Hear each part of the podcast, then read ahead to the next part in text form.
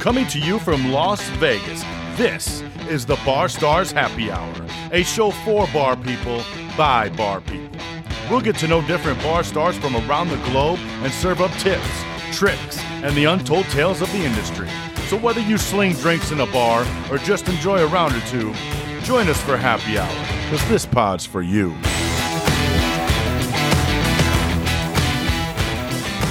What's going on in the kitchen? What's going on, everybody? Welcome into the Bar Stars Happy Hour podcast. My name is Tom Alley. This is episode number 37.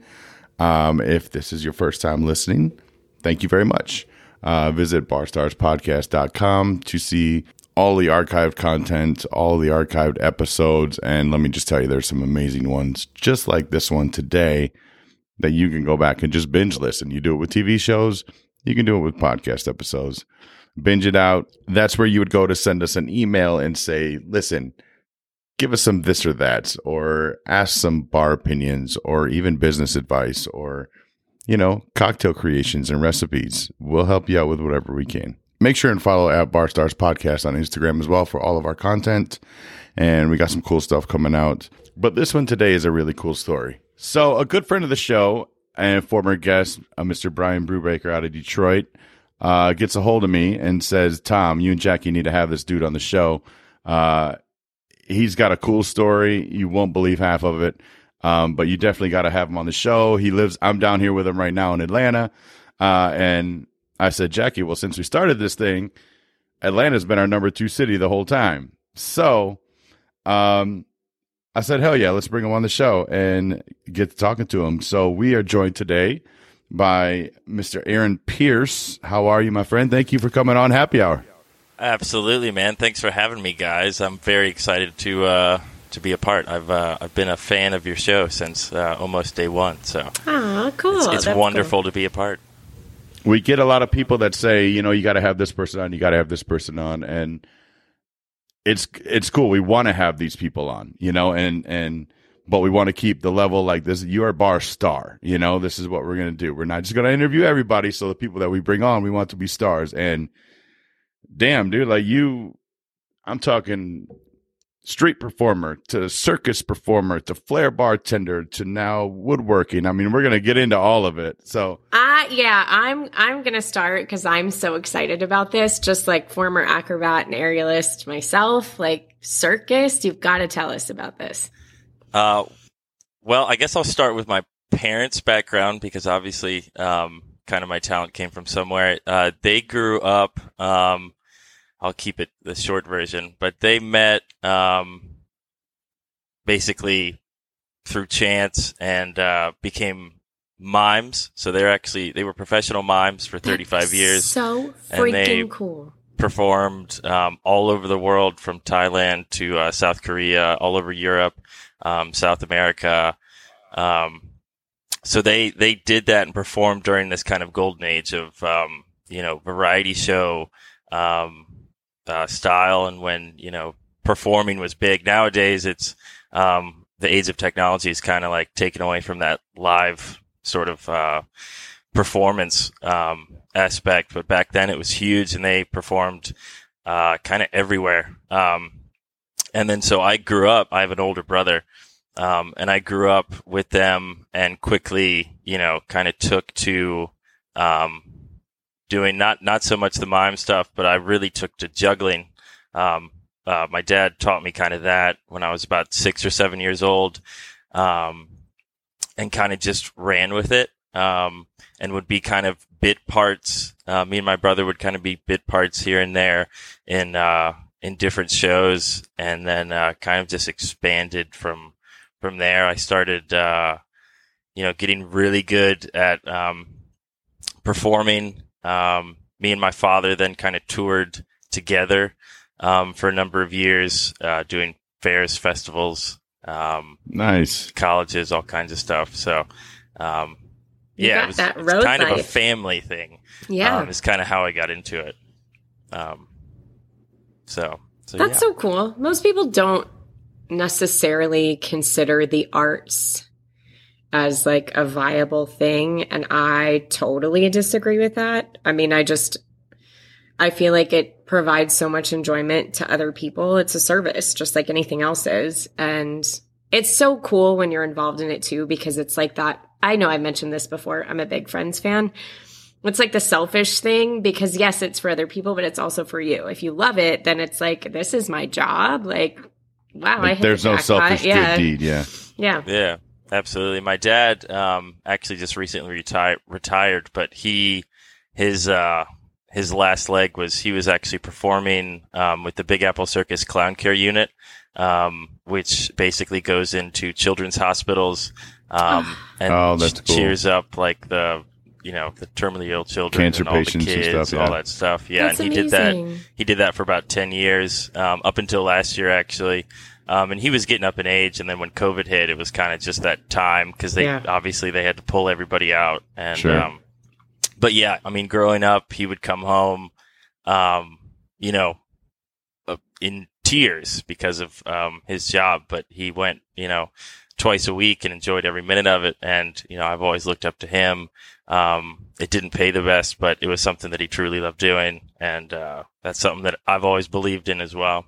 I think that's important. Like a lot of, I think a lot of circus, quote unquote, circus performers get a bad rap almost for being like it, like it's not a skill or like you have a natural, um, something holding you back or a deformity or something weird like that. That like that's you're a part of the circus. Like you're one of the weird people, but like there's really really talented people in the circus.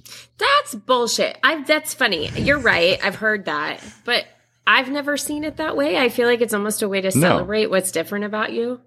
And dude, it's like don't try this at home. Like you want to make fun of people, try some of that stuff yourself. Like there's no way you can do it. No way.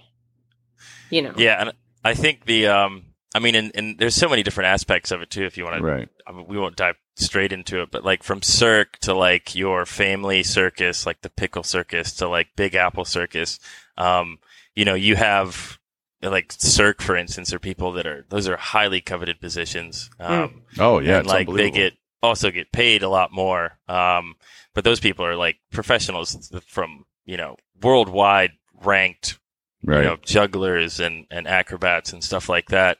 Um, whereas you know street performers and stuff like that are you get a little bit more quirkiness, I would say, um, kind of from that circus sideshow uh, aspect of it, which is you know has its own.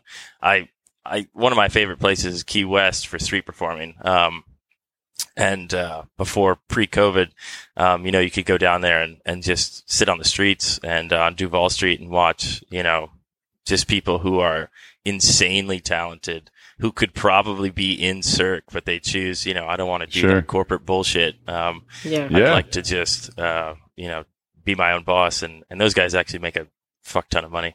Um, but yeah, Dude, there's so many people, talented people on street corners. And, you know, like Jackie and I were in DC not too long ago, last year, pre COVID. And like, we come up from a subway on the middle of, I would say downtown, like by the arena in Washington, Like DC. Capital One, yeah. and there's this like three, four piece band of dudes using like, like old paint drums and all this stuff, like one guitar. And they were like, you would think you're in a music hall. Like they're just rocking out, they're jamming, and they're just on a street corner trying to make a little money. And I'm like, damn, you could put those in a bar right now, like across the street, and they would rock it. They would kill it.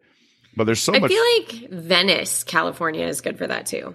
Obviously, like you stroll around on the beach and there's like dancers and just people that have got the weirdest skills and you just I love it. I love that stuff though. It's fun. Yeah, uh, Whistler. I lived in Vancouver for a little while up in uh, Canada, um, and Whistler is actually one of my favorite places on this planet. But they have amazing street performers as well. I mean, it's it's everywhere. Um, you know, Baltimore's got kind of a strong following, um, so it's it's not as prevalent as it was, obviously. Um, but busking is definitely uh, something that I you know, every every time you can ask my uh, girlfriend, every time I walk by anybody on a street corner that's performing at any point, it's the only reason I carry cash is right? throw something in there. Um, and uh, and They're support. probably one of the few that still accept cash. I think Oh. people in the bar industry just carry. I love carrying cash, and it's just there's so many people that aren't now, but people that are in a tipping profession or they they like to tip I mean, I think they still use cash, but a lot of people are going straight to card. You mentioned uh, street performing. So, were you dan- juggling? Were you dancing? Were you fire? Like, what kind of street performances would you do? Or kind of cool So stuff what do you, you prefer? do? Yeah, I know there's a Um, wide range. So, There, Right. yeah. Uh, I learned a bunch of different skills. Um, you know, anything from like basic magic to uh, rolling globe, which is um, when you're kind of on a uh, basically a big ball, um, walking ladder, stuff like that. The two things that uh, interest me most were juggling, um, and that includes clubs, torches, knives, chainsaws, babies, um. Shut up. This is so Hey, cool. just Get take over care it. of babies. um, but everything else, that was true. Uh, one of, uh, and also rollabola, um, I was very, uh, proficient on, which is basically, I think the cool kids call it an Indo board now. Um, it's basically just a board with a cylinder underneath and you balance on top of it. Um, Oh, I've My- always wanted to try that. I feel like the dancer in me thinks it's easy and I would fall on my face. oh yeah, no thanks. Yeah. um, and also unicycling. Um, that was a, a Really? huge, um, yeah, one of my first competitions for flair bartending. Um, it was just a local one in Athens and it was no offense to the other participants. This was 14 years ago, but, um, they were all kind of just local Athens college bartenders. Sure. and then I came on and rode a unicycle across the bar while juggling like three bottles. Um, this everyone's like, we gotta go. This one's so, a wrap. so, um, but yeah, that was one of my first uh, first competitions was riding a unicycle across the bar, um, and yeah, that's yeah, I I've always enjoyed um, doing it. Um, there's different ones you can have. I used to have a one that was uh, eight foot tall. Um, uh, Holy I had shit! yeah, I had a couple of those actually. Um, and then there's other ones that are like have huge wheels on them. I've never owned one, but there's uh, one that has a 36, 36 inch wheel. It's called the big one, and you can go like 45 miles an hour um, I on would the die. unicycle. I would kill myself. I Um, feel like do, uh, our friend Vache, you may have listened to the episode. I feel Oh. like I can hear, see him being like, like his wheels are turning. Like, I gotta get me one of these unicycles and try it. Yeah. yes, I listened to that episode, um, and I was like, "Come on, man, take the motor off. What are you doing?" nice. That's I funny. have Were you never seen anybody do a flair competition on a unicycle. That's that's badass. Hey, you got to use your strengths. You know, if something that's different, absolutely use it. Tom, you got to try that. This would be funny. Oh, I would break myself. um, in terms of juggling, um, the type of juggling you do, and it's been an ongoing thing, and bartenders juggling is two different things, two different grips. yeah, It's it's always been looked at differently. It's always I, I I know when I was learning how to juggle and you know I was competing with the Christian and Rodrigo Delpeches of the world and all these guys were really getting into juggling. They were looking at the like the Anthony Gattos of the world and trying to emulate what they do, but not underhand, but overhand. right. Is that different for you? And do you find it to be any different? And what's actually more difficult, underhand or overhand? Um, I gotta say it depends on the object, but for me, I well, I guess I'll tell you this story because it kind of leads into it. Um, how I got into flair was I was uh, performing at the North Charleston Arts Festival uh, when I was 16, and um, I some guy came up to me. I was riding my unicycle around, just doing some walk around, playing to the crowd, stuff like that. And uh, he came up to me and was like, "Oh, hey, I can, like, can I try to ride a unicycle?" And like 99 out of 100 people that come up and do that are just full of shit. And so I was like, okay, dude. bike, man. Cool, man. Whatever. Here, take it. And he like was good at it. And so I started talking to him and he was like, I used to do, his name's Peter Nickel. Um, he, he, he was like, oh, I used to do all that, um, crazy shit. And then I got into like, kind of took it into bartending. Um, and I was like, that's good. And that was like the first, I'd never heard of flair bartending before that. Sure. Um, so I was like, oh, that's, that's really cool. So I was, you know, I was performing with my dad at this in, you know, out of state. Um, and he invited us to his bar that he was working at, um, in Charleston. And, uh, I was like, okay, well, so we went the next day and I walked in, and granted, I was 16. I don't know if he I was going to say he, 16 he- in a bar. This is I don't know if he knew, and it was like not a restaurant. This was like a 21 and up bar. Right. Yep. Um, uh, the Ice House in Summerville. It's one of my favorite bars, actually. Um, still to this day. Um, but I walked in and saw him flip a napkin, put it on his hand, and put it on the bar. And the way that he, um, like just stood there and everyone gravitated toward his presence Right. um, and everyone was locked in. I just fell in love with that because that's kind of what I, you know, got off on performing wise. Sure. Um, except this was more of an intimate setting. Um, so I walked in. I think he served me a Yuengling. Still don't know if he was, knew I was 21 or if he cared. Probably didn't Um, care. We're past the statute of limitations for prosecution on Yeah. that one. We're good. um, so then he invited me to his house uh, that afternoon or evening. I really forget, but I went over to his house, and like this get ties into the grip, I guess, because he he had I had never picked up a flair bottle, and he gave me these, uh, you know, the practice flare co ones. Um, Oh, and was like showing me how to do it overhanded. And I was like, okay. And for me, it was just a di- I've been manipulating objects my entire life. So for me, it was just a different way to manipulate it. So within two and a half minutes, I was juggling four flair bottles.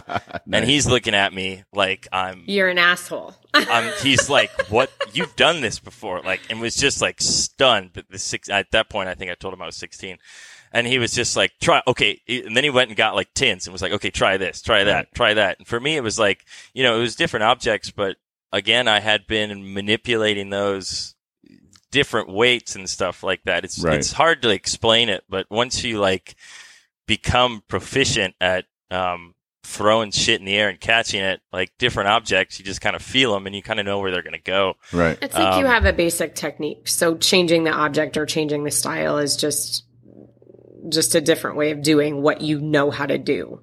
Right. Yeah. Um, so uh, I wouldn't say it was definitely challenging. And the number one, once I got into like competitions and stuff and people like kind of knew my background, I didn't want to be considered like the circus juggling flair guy because I thought there was like, I didn't want to be that. So I try, I like worked really hard on any technique and didn't put any like type of like overhand, uh, um, or underhand, I guess, throws into my uh, routine. Tried to stay away. I even did. I didn't even throw four bottles into in a competition until like I don't know two years into competing, just because I didn't want to be considered a juggler. Right. Um, But then when everybody else start doing it, you're like, okay, bitches, like here we go. well, now I gotta throw it. Yeah. That's so funny, man. I um, I just remember everything, like especially here in Vegas when juggling kind of became uh, the the thing. And like I said, like Anthony Gatto, I think had a show out here or something like that. And there were there were flair bartenders that actually met him and went to his shows and and all this stuff, and really just tried to copy a lot of his patterns. For me, it even to this day, I can juggle so much better with bottles because of the rotation. I feel like I need the rotation. Whereas, like, if you give me lemons, limes, oranges, I can do your standard like juggle patterns and uh, when a couple variations, but I can do probably 10 times more patterns overhanded or bartender grip because I have the rotation. So if I throw something behind my back or over my shoulder or columns, like I need almost like the the double rotations in it. When it when like a lime doesn't rotate, I I don't really have the same pattern or technique or rhythm and tempo. Is that something? Is that just me? Am I weird or is that I mean, kind I of was- a normal thing? I'll ask you this: Did you learn how to throw bottles first, or did you learn how to throw limes first? I learned how to throw bottles first. There it is. That's there. It is. The funny thing um, is, I actually flared for two years before I ever touched three objects. I I had actually won a flair competition with two objects.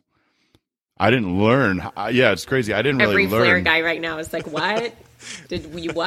I didn't. I didn't learn was three this? objects really. You know, I just until I moved to Vegas and I opened Kahunaville, and the team we had there was just amazing. So like, I obviously starting to compete there. I needed to learn how to juggle, and it wasn't that hard for me to learn how to juggle because I had already had, you know, two objects down pretty good and the rhythm and timing and tempo. So adding the third wasn't really that hard. But yeah, it's just like it, it, the fun part of it was trying to come up with new patterns and try to sync them. And, and how do you go from one pattern to the next, to the next, to the next without being repetitive? Because as a flair bartender, you don't want to stand up there on stage and just get in a little async standard juggle pattern because you're just wasting time. And after a while, it's like, okay, we get it. We know you can juggle. Do something. do something cool. Do something different. Like do something yeah. original because everybody on the stage can juggle. You know, five minutes might seem like a lot of time, but it ain't. No, it flies by, man. So like you, if you do a standard juggle and then do like an over the shoulder move, and then you get back into a standard juggle for like eight to ten passes, and then you do one more move, and it's like you're wasting time. You need to learn how to like one to the next and around the back, over the shoulder, columns, tomahawk, like in and outs. Like there's just so many things that you can do, but tying them together, I think is a lot, lot more important and beneficial than it is just like doing standard juggles and trying to hit one. One You're like a flair that. choreography snob right now. but that's I totally you, 100% agree. Though. You get what I'm saying, yeah. though, right? Like that's how you yeah. gotta do it because it's how much can you pack into a small amount of time just like, you know, like you said, Cirque performers, like they get paid to take that allotted amount of time to like build suspense and build their moves and be able to hold certain moves. And like you said, five minutes is quick. When you're trying to do bottle tin, two bottles, two tins in a bottles, three tins in a bottles, two bottles in a tin, three bottles, four bottles, and make a drink and do this, like that's a lot to plug in there. I always gravitated towards watching flair guys though that like yourself are very comfortable in the entertainment setting. And so it's much more engaging rather than like, I'm so cool. Look at me do this. And I'm like, yeah, but do you have a personality? Like, uh, you know, I love the performance aspect of it. And I mean, we've talked about this on the show before, but I think kind of a little bit older flair style has that more so than maybe current flair competitions, things like that. I mean, all of the tricks are cool, but like when you're a performer, it's just a totally different. It brings it to a totally different level. Yeah, I think engagement is the number one thing. Whenever yeah. I whenever For I was sure. on a on a stage and competing, I wanted to make sure that um, because I mean, let's be honest, you're Joe Schmo coming into Dave and Buster's uh, that stumbles in watching 12 bartenders flip bottles for four hours it kind of looks all the same sometimes. They don't give a damn. Yeah, they don't. um, so I was always engaging and trying to do, you know, just stupid shit. I once gave a threw a Skyy bottle to we were this was a in Omaha, sky. Nebraska. Sorry. yeah, that was uh, in Omaha, Nebraska, and we were sponsored by Spearmint Rhino, the one in Nebraska. Nice, um, the Gentleman's Club. Um, so I had I threw at the end of my round. We were sponsored by Skyy as well. I threw, you know, I coordinated with one of the uh, exotic dancers to then pour um, vodka into my mouth from uh, a long pour to end it. Um, you know, stuff like that. I, Please tell me you have that. Uh, I'm going to say video. I'm dating myself. there, there is I, on YouTube. If somewhere you, there's a video. There's, oh, we're YouTube, posting the link. Somewhere. That's it. That's it. um, but yeah, I just I could, yeah, I could go on about that stuff, but I always just like to do dumb stuff. I wrote, I wrote like Red Bull on my chest, and like when we were sponsored by them. Yeah, you got to um, play to it, man. You got to play to you, it. That's for sure. You got to. I did. I uh, threw like one of my songs was like. Uh, We've been getting money, about to fuck it up or something. I threw like a hundred ones into the crowd um, that I never yes. got back. Um, yeah, well. but um, small price to pay. small price to pay. I think I won that competition actually. Nice. Uh, see, maybe you got your money back. um, yeah.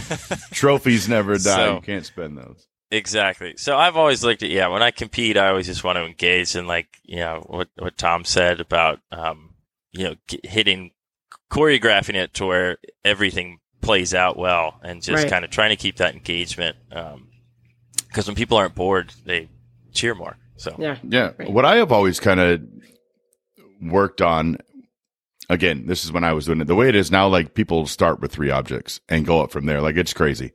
But I was always told to kind of build your consistently build your routine in entertainment and difficulty and originality. So you do start with you know, two tins and then a bottle tin and then two bottle. Like there is a progression, and you always end with your best stuff or hardest stuff or whatever. So you're constantly building that that routine up. But now it's just like from the three, two, one, go. These dudes are just throwing everything in the kitchen sink, and it's like, okay, okay.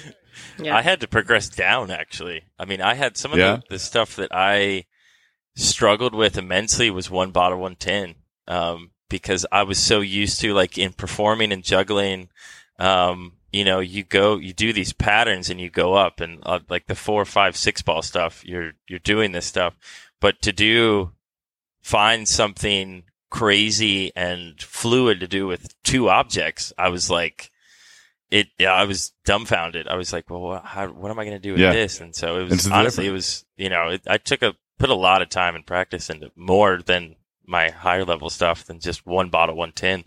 Um, and honestly, that's some of my favorite stuff. Some like guys that I look up to, like, you know, Dario actually was one of the first guys that I actually, um, uh, was watching online, um, you know, when I was 16, 17, Right. 18, I'm somewhere along those lines. Um, when I was first getting into it, and uh, you know, some of the stuff he just does with like one bottle, one tin, is just absolutely incredible. I Yeah. have a crazy, crazy story trying to get back over the border from Canada with him, actually, too, that I don't know if I can tell. oh no, now you have to tell. There, We'll there's a few edit. Canada crossing the border stories with Mr. Chuck Mack and a couple of them boys back in the day. So there's been, you're not the first one. yeah, it was. Uh, I, oh, I'll just tell it real quick. I don't think he cares. Um, we were in. I'll tell this. He's a good friend. I'll tell him to just. He's- Yeah, Dario Yeah. doesn't care. Um, yeah, we were. He had won. I think he had won second. Um, Danilo, I think had won first, but we had um Dario, another Flair bartender. Maybe it was Scott Christian. It was somebody. It was, but it was me. So my friend had decided to drive up to Canada. This sorry. This this whole thing was at Super Flair, by the way. I was getting ahead of myself. So I drive up to Canada with my buddy from Atlanta, and we pick up in his mom's minivan. We pick up uh, an, his friend in Indianapolis and get to Canada. Barely make it into the country Wow. for for the time for the competition. On the way back, we had us three plus two, and Dario was one of those. And we get at the border, and the the U.S. Customs agent was looks at all of us, and we're in this van with like luggage to the gear because we have three Flair bartenders in it. One Dario has like an Italian passport, but is German born or something, or has Yeah. a German passport or is Oh Italian no, born. here we go. Um, and then he's like, "Whose van is this?" And my buddy's like, "Well, it's my mom's." And he's like, "Yeah, just go. Just you're gonna pull over. Pull over, please. Pull. Yeah." So we pulled over, and they like searched everything. And Dario the whole time is going, "How much? How much cash can I bring over the? Like, how much cash can I bring over the border?" Because he just won like, I don't know what it, a lot of cash, like five grand or something. Um, so yeah, we were just like sitting there sweating for like two hours before we finally they they came back and they're like, "All right, you guys are good." Dude, I feel so like Dario finds himself in situations like that a lot. Oh my god. that is so funny. Great story. I love it. One of the biggest things in Flair was when Rodrigo Delpech over time hit six bottle columns. What can you do? Ooh. Oh God, Can you Um, do more? I bet he Let's can't do it with a chainsaw. Um, Oh, let's let's go, Rodrigo. Shots Oh. fired, baby.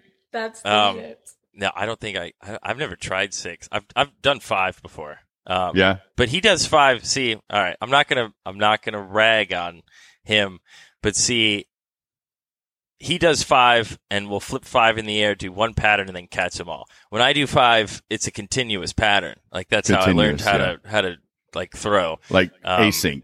Right. And and I know we talked about this earlier, but when you talk about overhand and underhand grip, when you get into five bottles, you really want to prefer underhand because Sure. overhand can get very a lot of fuckery can happen. Right. So Right. Good way to put it. but no, I've seen him do six and that's wildly impressive and he's a god. Now, you know, bow down, bow down, bow down. Yeah. But um yeah, I'd like to see him do it with a chainsaw. so, uh, woodworking now. That's a. You're Yeah. not the first person on this show to be a No. bartender turned work woodworker, so I feel like there's more of a connection here than I realized. Our buddy Jason Wood, yeah, he uh started doing some woodworking, and he does pins and all that stuff too. So, yeah, it's uh, pretty cool. Is it custom? Yeah. So um, I got into it last year. It's uh, basically uh, it's a lot of custom. It's all custom work. Um, and I have a full shop now out here in Bishop, Georgia. Um, but I got into it kind of just uh, I mean, during I, a lot of people say this, but like during quarantine, I sat there and got drunk for like two weeks playing Call of Duty, nice. and was like, uh, maybe I should do something better with my life. Um, so because this thing doesn't look like it's gonna stop anytime soon. Hmm. So I started getting into it a little bit, um, and kind of just bought bought a mold, like an epoxy mold, and was like, oh, that's cool. Let me just try it. So I was in my girlfriend's basement, just like making like little small stuff. I made like a board out of basswood, um, and uh, you know, totally fucked it up, and was like, "Well, that was kind of fun, though." So I tried it again, and I had done like basic woodworking stuff. Like I know how to use like a miter saw and a circular saw and stuff like that, just from like growing up. My dad would sometimes have like projects around the house, but I right. am by no means or claim to be um, like a carpenter or anything like that. Um, at least not yet. I'd like to get kind of more into it, but I, you know, learning every day as I progress. Um, but yeah, so I, I started making these epoxy resin charcuterie boards, cutting boards. I just completed my first dining table, which I sold. Um, I'm doing coffee tables now, and a lot of it is out of um, all, all of it is out of reclaimed wood. So I don't use oh, anything oh, wow, that's, that's like, cool. um, yeah. So I don't use anything that's like people are chopping down. Um, but I mean, I I pay pretty pennies for it because a lot of stuff I have olive wood from like Israel. I have like carob wood that's um, from Africa. Oh shit. Um, and all of these like beautiful woods, and then I get local stuff like pecan, black walnut, sweet gum, cedar, stuff like that around here.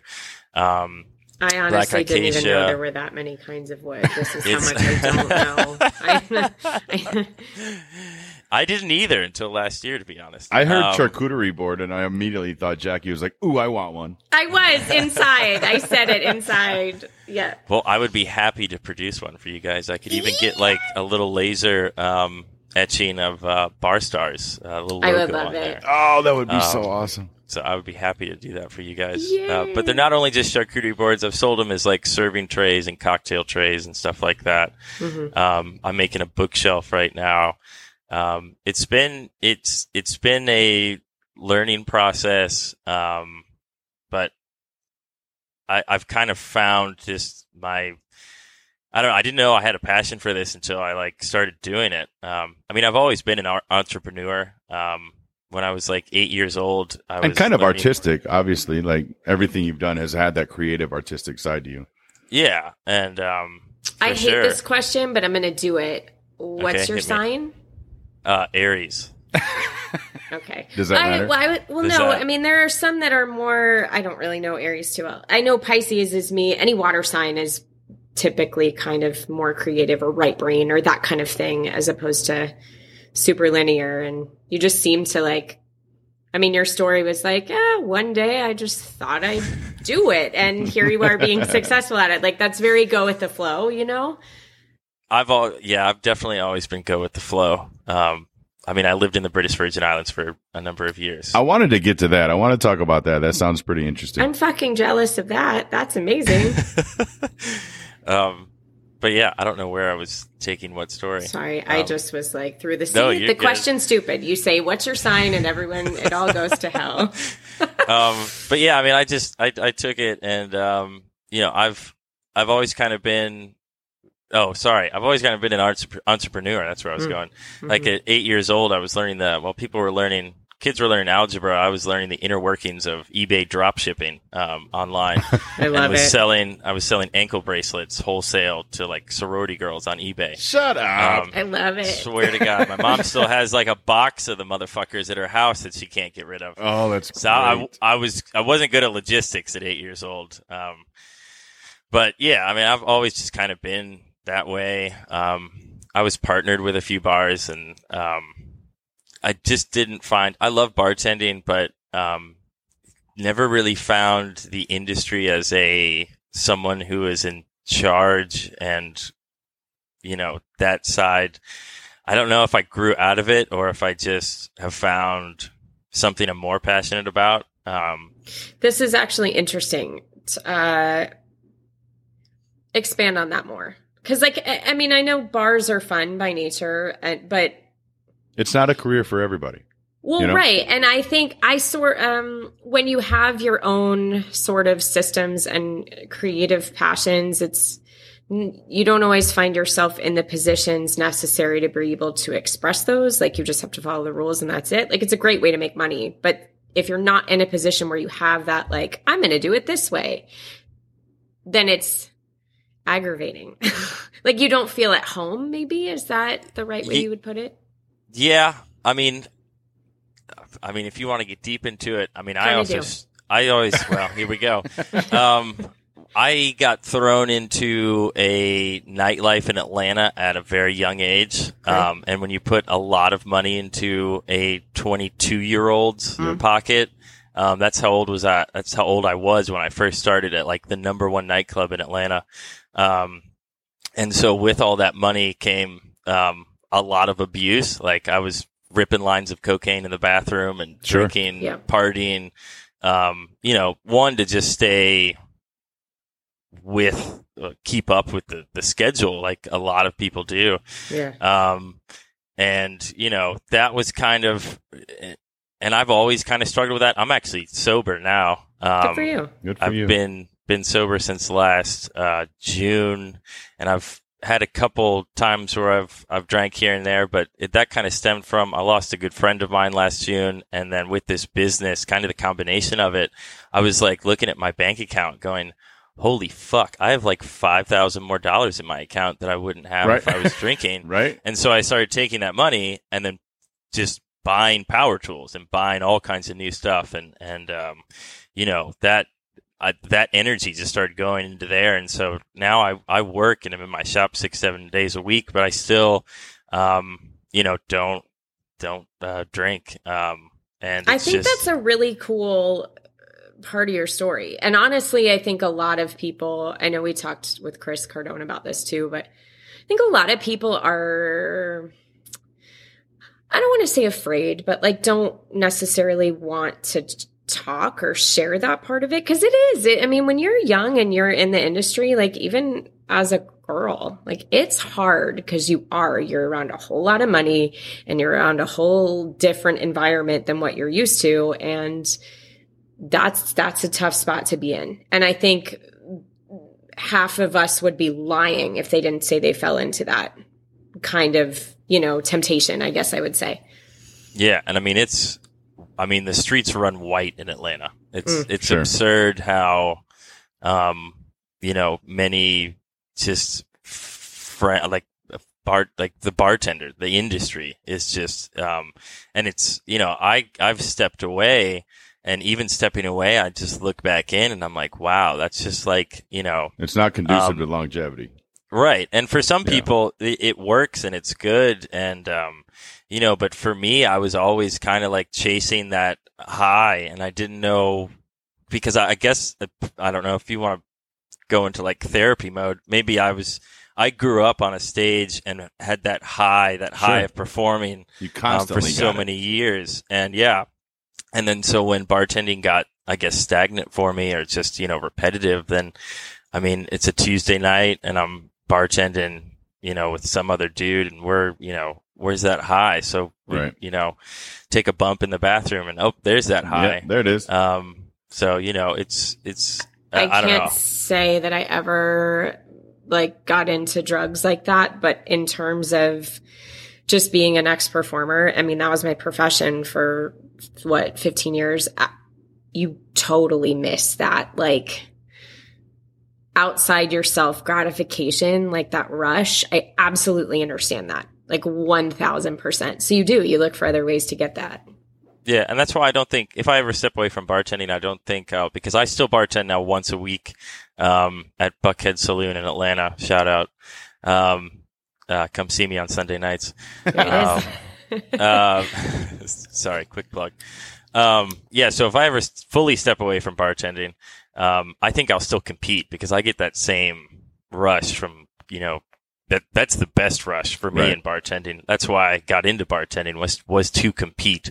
Um, just because that was, you know, that's you get that adrenaline rush. There's nothing like it. Setting Yeah. foot on a I'll- stage. Yeah, I'll tell you that. I mean, I, I can confirm that. That's, I mean, I that that rush on stage is awesome. And Jackie, you know what that stage rush is like. Like I remember one one year at Quest uh, down in Florida, in the middle of my round or beginning of my round, whatever it was, like the entire club was chanting like USA because I was wearing like a red, white, and blue bandana, and I was one of the Oh, only God, Americans. with the Jesus hair. I was one of the only Americans in the finals. And like when you hit a move, the place just erupts and like it almost just gives you immediate goosebumps. Um, 100%. I I'm think it's interesting. Listen to you talk about it. Yeah. Yeah, I think it's Me too. interesting that you bring up the story when you were young and all the money you came up into. Um, my story is very similar actually. I was going to say that. like I got transferred to Las Vegas uh, with Kahunaville to open another Kahunaville when I was 21. I mean, I was 21 for five months, and so I come out here to Las Vegas and we open, and I've never seen that much money. And it's like I'm working with older people, I, you know, bartenders that are older than me. I was always kind of the young kid. Um, Yeah, but you're 21 and you look like that, and someone gave you a bunch of money and dropped you in the middle of Vegas. So- Like, you know, I, I mean, to be very honest with you, like, you know, I was no stranger to late nights at strip clubs and bars and and places that I probably shouldn't have been sometimes because I had never and buying shit that I shouldn't have bought just because I had money. Like going out, we'd go out and on a day off or night after work or whatever, and just walk by a blackjack table and play a hundred dollar bill a hand and keep walking. Like it was just dumb. It was ridiculous, actually, but you get that like I gotta work all the time. So like I can't tell you how much energy drinks and shit that you just keep keep you up and you just gotta keep going and going and going. And at the end of the year, I said, I need to go back to Michigan because I just I gotta I gotta get the hell out of here. So I I went back to Michigan. The plan was to go back to Michigan to run the the bar back there. And my best friend flew out and we're going to drive back cross country and I can't even tell you how much money I made in that first year that we opened Kahunaville. My friend was 6'4", 240. I had a Mitsubishi Eclipse, two door Mitsubishi Eclipse, and everything I owned to my name fit in that car. Like I had nothing to show for all that money that I made and all that hard work I had. And I went back to Michigan, started running the bar back there, and I was like, you know what? Like I don't, I don't want to go back to Vegas. Fuck that. Like that, that's cool. I saw it on TV my whole life growing up. I was like, I got to go to Vegas. I got to Vegas. It chewed me up, spit me out. I don't want to go back. And then I got the uh, job offer from the Rio about six, eight months later, and I initially turned it down. I was like, "There, there. I don't want to do this. I don't want to go back to Vegas because I'm going to fall right back into that that pattern." And then my dad, being in the bar business his whole life, said, "I don't want you to leave again, but if you if you're going to be in the bar business, if you're going to be a bartender, that's where you got to be if you want to make money." So he's like, if you can go there and just kind of do a little bit better things and make a little bit better choices, um, then do it. So I decided to do it and I've been out here ever since. But I totally get that. I get that. Like, what do I do with all this money and what do I do with all this time and what do I do with all these new opportunities and these new things? Like, I totally get that, man. I mean, I, to be honest, I think you see it even with the young athletes, it, kids that you know Nowadays, they- there's a money manager. Like these kids, we just had the NFL draft. Yeah, exactly. These kids sign these giant contracts and half of them go broke in like five years. Well, yeah, because who really tells you right away like how to make smart choices? And to be honest, at that age, like if any of us, had, if anybody had said like, you know, you really should be doing this, we would have been like, "Fuck you! This is way more you, fun." Like yeah. you aren't going to listen. No, of course not. So experience You gotta a great, learn. Live and yeah, learn for sure. experience is the greatest teacher. But yeah, I mean, you just eh, you grow and you're like, oh, okay. So there's a moment. There's a moment for everyone, and they're like, this has got to be different. So Yeah, it's I think interesting I to hear what yours is. Yeah, I think I knew I had to, and and just the the nightlife in general, in kind of the um, Buckhead Atlanta area is just not really like everyone coming into the bar are not. Let me just put it this way: everyone coming into the bar aren't people that I would ever hang out with. You know what I Okay. mean? Mhm. So I was, I felt almost fake Um, like, and I, the staff was amazing. Some of my still friends to this day, um, uh, you know, I, I love, but just the, the people, it was that, um, let me buy, I'm sure you get the same thing in Vegas, but let me buy $5,000 and, um, for two bottles and put all these girls in my arm and put this on my Instagram. And, um, it was just like every And single walk out. night. And walk out. Yeah, and I'm right. like, cool. He, I mean, he tipped us well, but it's just like, I don't know. I want, I, I, I was left like not having a connection with the people that I was serving. Right. Um, which is sort of why I left Atlanta at that point and went as far as I could away, um, to Alaska, actually.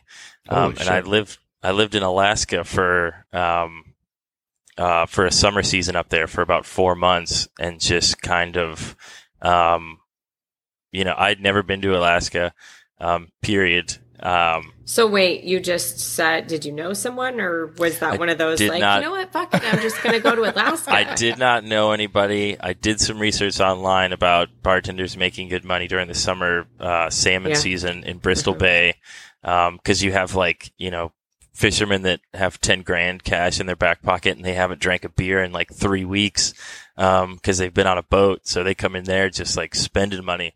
Um, wow. And I so wouldn't it even was- think that. That's crazy. it was a it was a very big change from where I was bartending in Atlanta. Um, but I, I enjoyed it, and uh, it was, you know, I've always and I I was I've always been, you know, my girlfriend always thinks I'm gonna she's gonna wake up and I'm gonna be gone in like Prague or something. Peace. Um, I think and Tom be like, hey babe, I have a me." job. Yeah. I feel that too, just because it's interesting. I don't know. Some people are nomads, some people aren't. I, I mean, I know everyone's heard this, so I won't talk about it. But like the first thing I ever did, I was 18. I moved to Asia. Like once you f- do it once, it's just cool to see other places, and you realize just how big the world is. And sometimes when you're like, "Hey, my surroundings aren't working for me," how easy is it to just get on a plane and find somewhere else? Like it's it's fun. Yeah. It's addicting almost.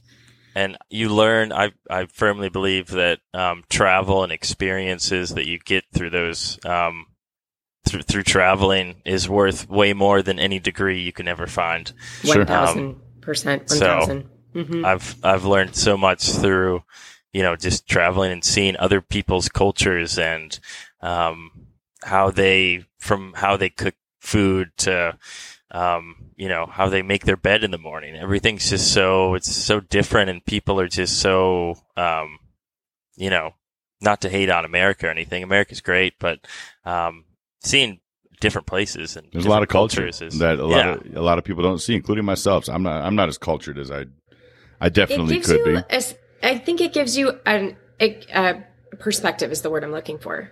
Um, on how the rest of the world does see Americans, you know, on a general level, and you're like, whoa, ew, we're rude, we're loud, we're selfish, we're like gluttonous. Like, I see it, but I mean, if, unless you kind of step out, you never really know. You know, this is true favorite place, favorite, Favorite place, place. you've ever traveled. Um, I mean, I lived on. If you want to get into Anegada and the BVI, that was going to be my. That's probably my favorite place. um, Whistler in Vancouver is amazing. Iceland, Reykjavik. I highly recommend Iceland. Um, Jesus. I wound I've up. heard that. Yeah, I wound up. Um, I, I went on one of those Golden Circle tours, which I highly recommend, and then I made friends with the tour bus driver, who's he was about my age. This guy, um, and uh, at the end of the trip, I was like, well, like you know, it's it's seven, eight o'clock at night. And I was like, what are you what are you doing? Like, what what are you up to tonight? Because I was traveling by myself, like I usually do. Um, and he was like, I don't know. Um, and I was like, I, you want to go get a beer? and he was like, sure. So we went and we, you know, he showed me around the town and um, took me to this like crazy burger spot and um, like little time that no place that you would ever go to if you were an actual tourist. It was like covered in like 70s newspapers and it was the size of like this room. Fantastic. And then we ended up at this underground Icelandic lip syncing competition um, Wow. where I sat there and literally listened to Icelandic and Norwegian people sing Britney Spears um, in lip sync for like This four is hours. Greatest story ever. I hope And, they had a uh, lot of whiskey there. It was yes, it's very expensive. Um, alcohol is crazy expensive there. I mean, it's an island in the middle of nowhere, so it makes sense. But I actually heard a story randomly about Iceland, and I don't know how true this is, but like Iceland and Greenland, like the Vikings found Iceland and they loved it so much that they didn't want anybody to go there, so they called it Iceland, and then Greenland was actually the cold one. They wanted everybody to go to Greenland, and that's the cold one, and Iceland's actually the really nice one. I think that is true. Yes. wow. Yes. wow. Yes. Yeah, Iceland's Iceland's beautiful. Um, did like hike to the waterfalls, saw the black sand beaches on Vik, um, Wow. and they're they're talk about cultures. They have a whole culture of like fairies and like um, elves and stuff. They have these rocks that they believe like elves have inhabited and built. Like it's cool. I mean, I think it's fascinating, like folklore and yeah, stuff. check it out for sure. We're Um, selling our house and getting back and that's it right now. I'm totally into it. That's awesome, my man. Well, speaking of getting to know people, let's get to know you a little bit. Uh, let's play a little game we call Fill the Seats. All right, all right. All right. Jackie, let them know. Uh, Well, Our I rules feel and like since you're a fan, you know how it I- works. But I kind of know. You can tell me the rules one more time, but okay, I, uh, I I think may I know. change them. Watch out! No, I'm kidding. God. um, uh, you get three seats at your bar. Uh, or a bar that you've worked, you- made yourself. Who knows? Uh, dead or alive. We try not to do family just because I feel like everybody has their own family list of people they'd like to bring back. But um, who would you like to bartend for and why? Like your ultimate guest list. Okay, so I did. I did already do. I thought about this a little. oh, he bit, sounds like he already has them lined up. Because I, Like, I know. boom, well, I went, three. I went back and forth about a few of them. Um, number one is Robin Williams. Um, oh, that's a great one. Yeah, that really. I is. think uh, he would be probably like if you, I could only choose one, it would probably be him. Mm. Um, my father was a huge fan of his. I was a huge fan of his growing up. Um, and then you know when he unfortunately passed away, that I mean that kid, I, I, that really killed me. I usually don't like get phased by celebrity deaths, but um, when he passed, I was like, fuck. Um, Yeah. So, but yeah, Dead Poet Society Sad, for sure. and all of his comedic genius. I mean, he truly was a comedic genius, and being able to, um, you know, serve him would be absolutely amazing. That's such a Um, that's a brilliant choice. I, when I was little, my parents would watch re, uh, reruns of Mork and Mindy, yeah, and I I don't laugh out loud at a lot, and for whatever reason, he will just make me just giggle, and it's really interesting to me. I mean, I, I always want to know why people are the way they are, but it was really interesting and shocking that when he passed away, kind of what really was going on with him internally and how that played out. And I feel like that. I mean, obviously, I wish it hasn't hadn't happened, but I felt like him in particular and his story coming out almost gave gave way for us to like normalize and talk about depression and anxiety a little bit more. I mean, maybe I'm making that up big, but I feel like everyone just could see him as somebody that was relatable and they loved him. Right. And so how could that even be? And well, but it is. And I think it's something we're not even talking about. I mean, that that was baffling to me. That was hard. yeah, it was a hundred percent. It was uh, that was a hard one. I, I, and I don't mean to be a Debbie Downer again, but my number two is also deceased. Um, Anthony Bourdain, I think, would be. I think that's um, Jackie's number one. Is that your number one? Okay, But it makes yeah. sense because of the way that you you said something interesting. It's kind of the same this. thing, actually. Yeah. Um, but you also said, oh, you know, you travel solo a lot. Well, number one, I think that's cool as hell because a lot of people don't really know how to be alone. And I think it's just fun if you, you know, when you enjoy doing stuff like that and seeing the world. But he had the best job ever, ever in 100%. life. That's it for me. And I feel like I hear that out of you too. And you know, he does unfortunately have that same sort of struggle with addiction and mental health issues. And I just, I would love to hear his stories and just sit and drink. Like he would be the most fun in a bar. Oh yeah, hundred percent. I mean, I, I've watched his his book actually, um, and I can't remember the freaking name of it. Just left my head. One of them. Um, I've read all of them, but uh, yeah, I've I've read all his books, and that was like ten years ago, and yeah. um, just kind of fell in love with him. And then watching him on TV and stuff, it's mm. just um, his personality, you know, was just amazing. You're starting yeah, to see a lot more of his quotes when we're coming out of COVID, and with bars and restaurants and the service industry hurting, and I mean, people just doing shitty Yelp reviews and dogging on certain places and just bagging on restaurants and bars. And it's like the people that are in the industry are now starting to put out a lot of Anthony Bourdain quotes and stuff because, I mean, there's nothing I don't know that he loved more than the service industry. And he didn't like people that didn't like the service industry and, and took care of it, you know, and took care of the people in it. So you're starting to see a lot, a lot more of that around because it makes sense now you yeah. know? Yeah, absolutely. All right. So number numero trace. Uh, this one, you guys, I know you probably won't know who he is. Um, he, his, his name is Red Skelton. Um, he was a vaudeville performer. Um, I've heard of him. You've heard of him? Okay. I've heard of him. Um, yeah, he was a vaudeville performer and, and clown way back way, and um, and my dad, it was one of my dad's influences, and um, I would have loved to just meet him and kind of, uh, you know, see what he was all about because he influenced my father so much that, um, you know, I, I would just love to see how he ticked and like, you know, and he was an amazing performer. Um, so my dad owns like all of his collections and, and kind of he's, he was one of the reasons my dad got into performing. Um, so to be able to sit, you know, it, with him at a bar would be just awesome.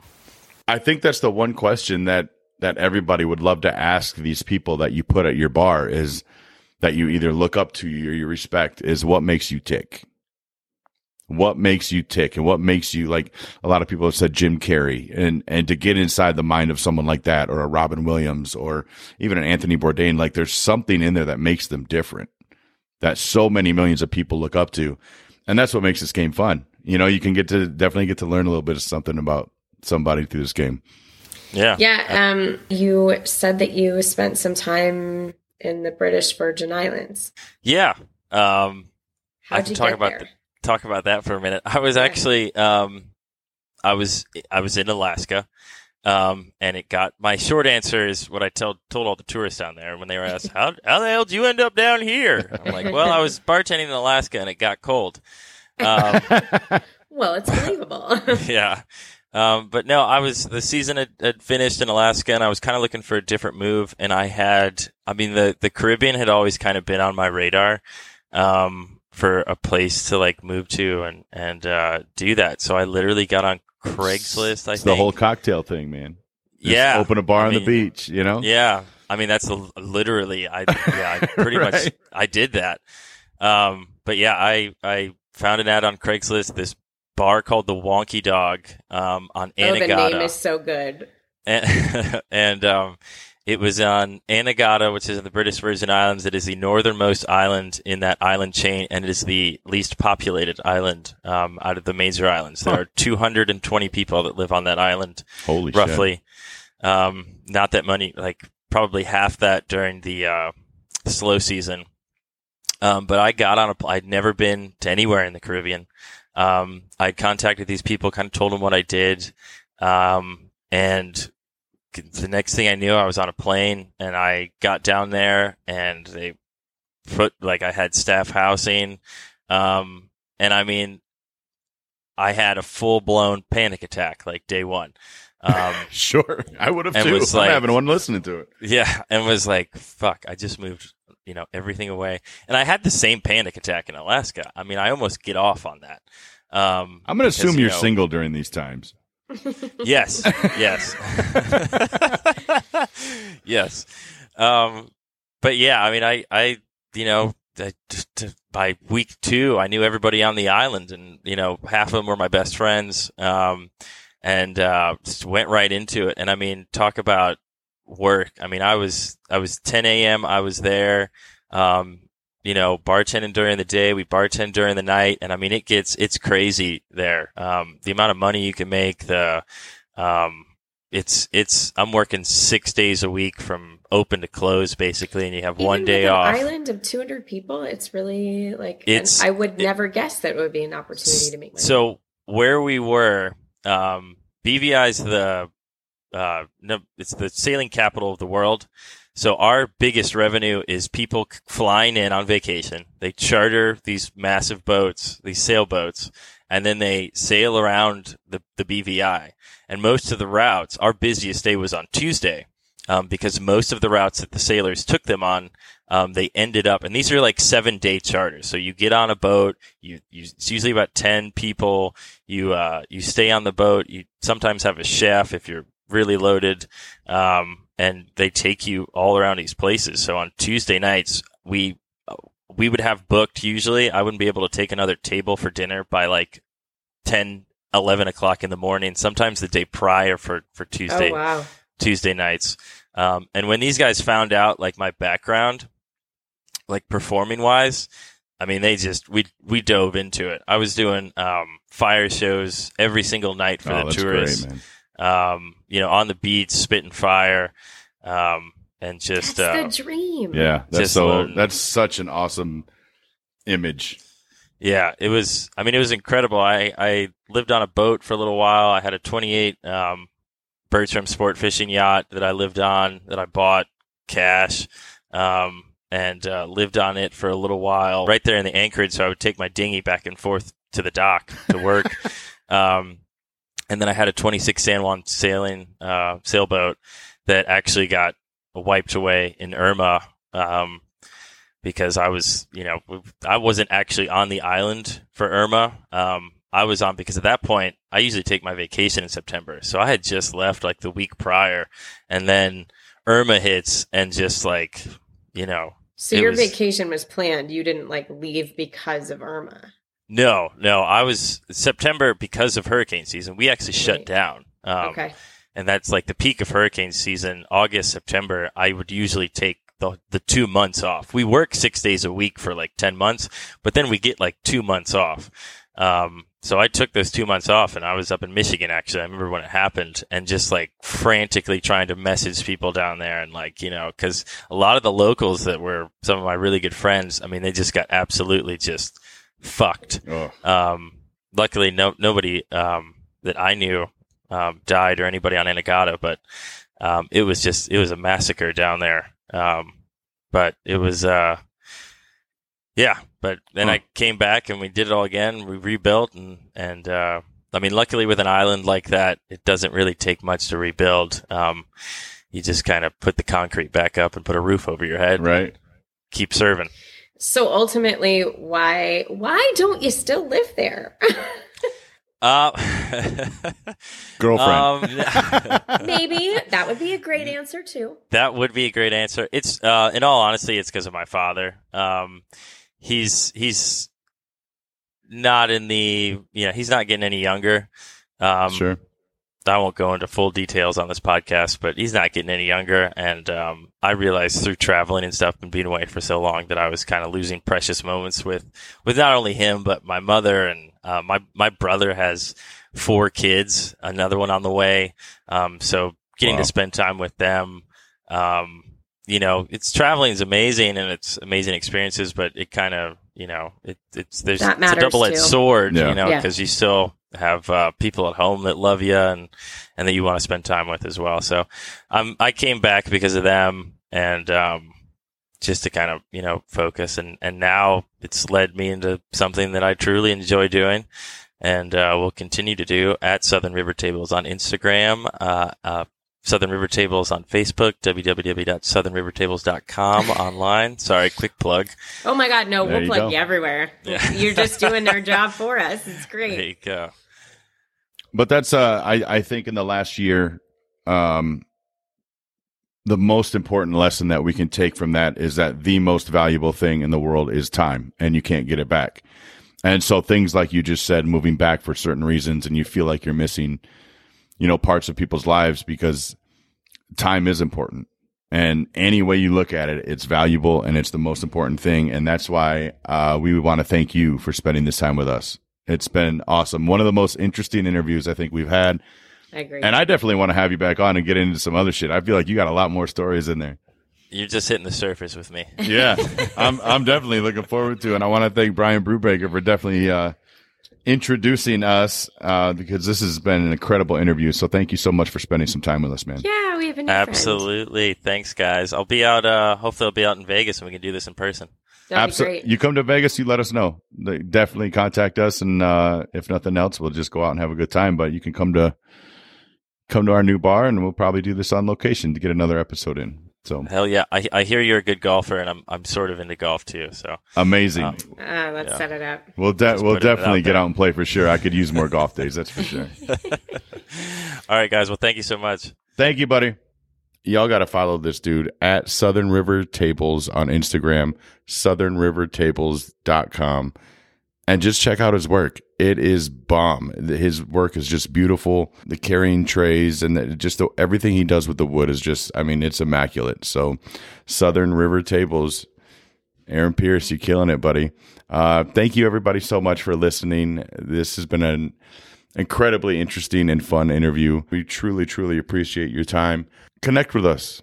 Go to barstarspodcast.com and send us an email. Say, we love what you guys are doing, or, you know, send us an email what you would like to see on the show and, you know, things that we could do a little bit differently, or people you think should be on the show because they are a bar star to you. Those are the people we want to know, we want to meet, and we want everybody to meet. Follow at Bar Stars Podcast on Instagram for all our content. And we definitely want to give a shout out to Erica Krupp and RX Plus Massage. They, again, are incredible. We can't speak enough about them. Definitely check them out. It's getting into summertime. It's getting into the pool season. You want to get your shit right, and she will fix your shit. Um, get them knots out. Feel better about yourself. We're coming into summer and go into summer with a massage. All Bar Stars listeners will get $10 off. So visit Erica Krupp and RX Plus Massage. Follow them at RX Plus Massage on Instagram. Thank you, everybody, for tuning in. We will see you next week with an incredible interview from someone right here in Las Vegas. Until next time, everybody, cheers.